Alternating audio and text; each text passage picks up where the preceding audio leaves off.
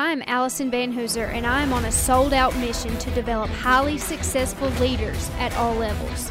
In the 15 years I've been working throughout the food, financial, retail industries, and politics, I have become deeply aware of the powerful effects of leadership.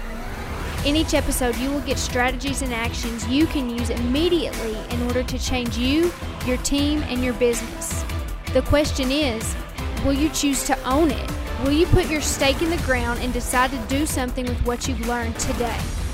This is Stake, the Leadership Podcast. It's not a bad idea for leaders to involve employees, but if you're involving employees with the intention that they'll learn more, become more invested in the business and in the team's success, and you're not getting that result, well, it's because you might only be involving employees. You're missing the other half of the equation to get those results you want. Because I'm doing more virtual work for clients these days, I often ask Willow and Lincoln, my two oldest kids, to play with Duke, my three year old, while I work.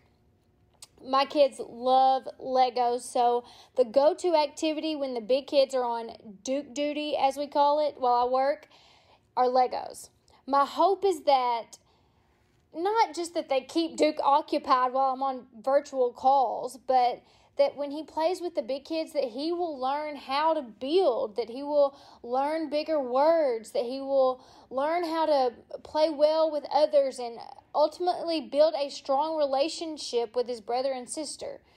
You know all of those goals sound similar to yours right you want to involve employees in projects or processes so that they'll learn more, so that they'll become more invested in the process and build a stronger team. So imagine my house, all of the kids at the table with the Legos spread everywhere. Do you know what happens when a three year old sees a new, tall, freshly built building his brother or sister just created? well, I can tell you that he doesn't stand back and say, Wow. Actually, quite the opposite. Picture a teenager on level 11 using his arm like Thor's hammer. Boom! Then, as Legos come crashing down without fail, the next sound coming is, Mom! And immediately, I know what's happened. Willow and Lincoln have involved Duke but they have not engaged Duke. Here's what I mean involving someone looks like all three kids sitting at the table, each with their own pile of Legos. So likely the older two are building something with each other or that something that goes together.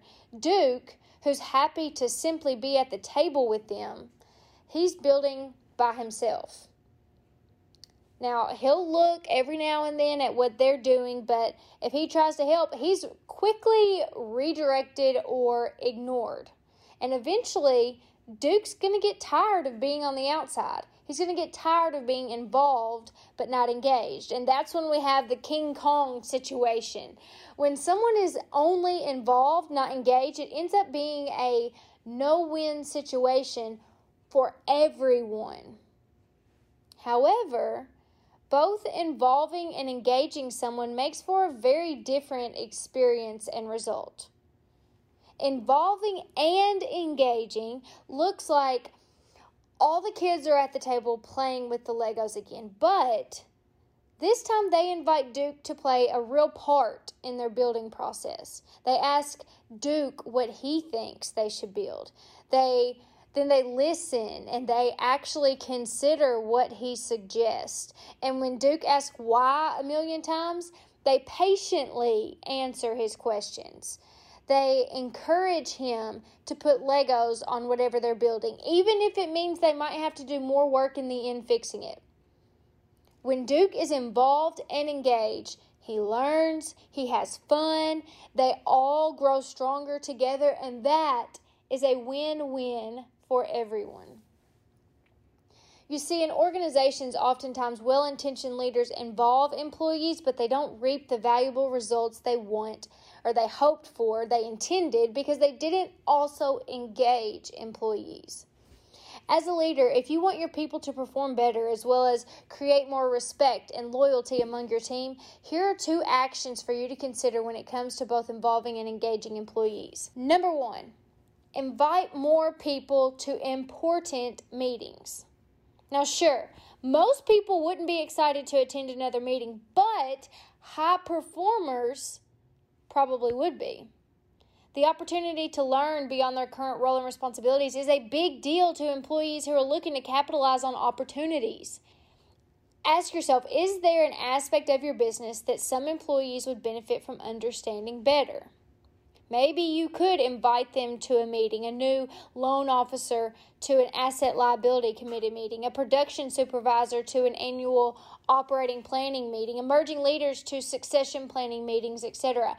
And don't invite them and let them sit on the side. Instead, let them play with your Legos.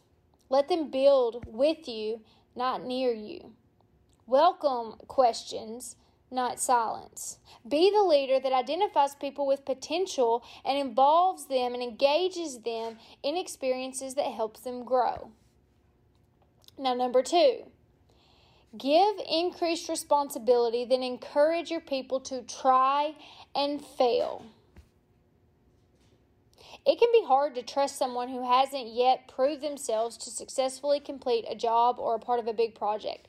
Although, if given the opportunity, just like a really smart toddler, a person may surprise you with their success.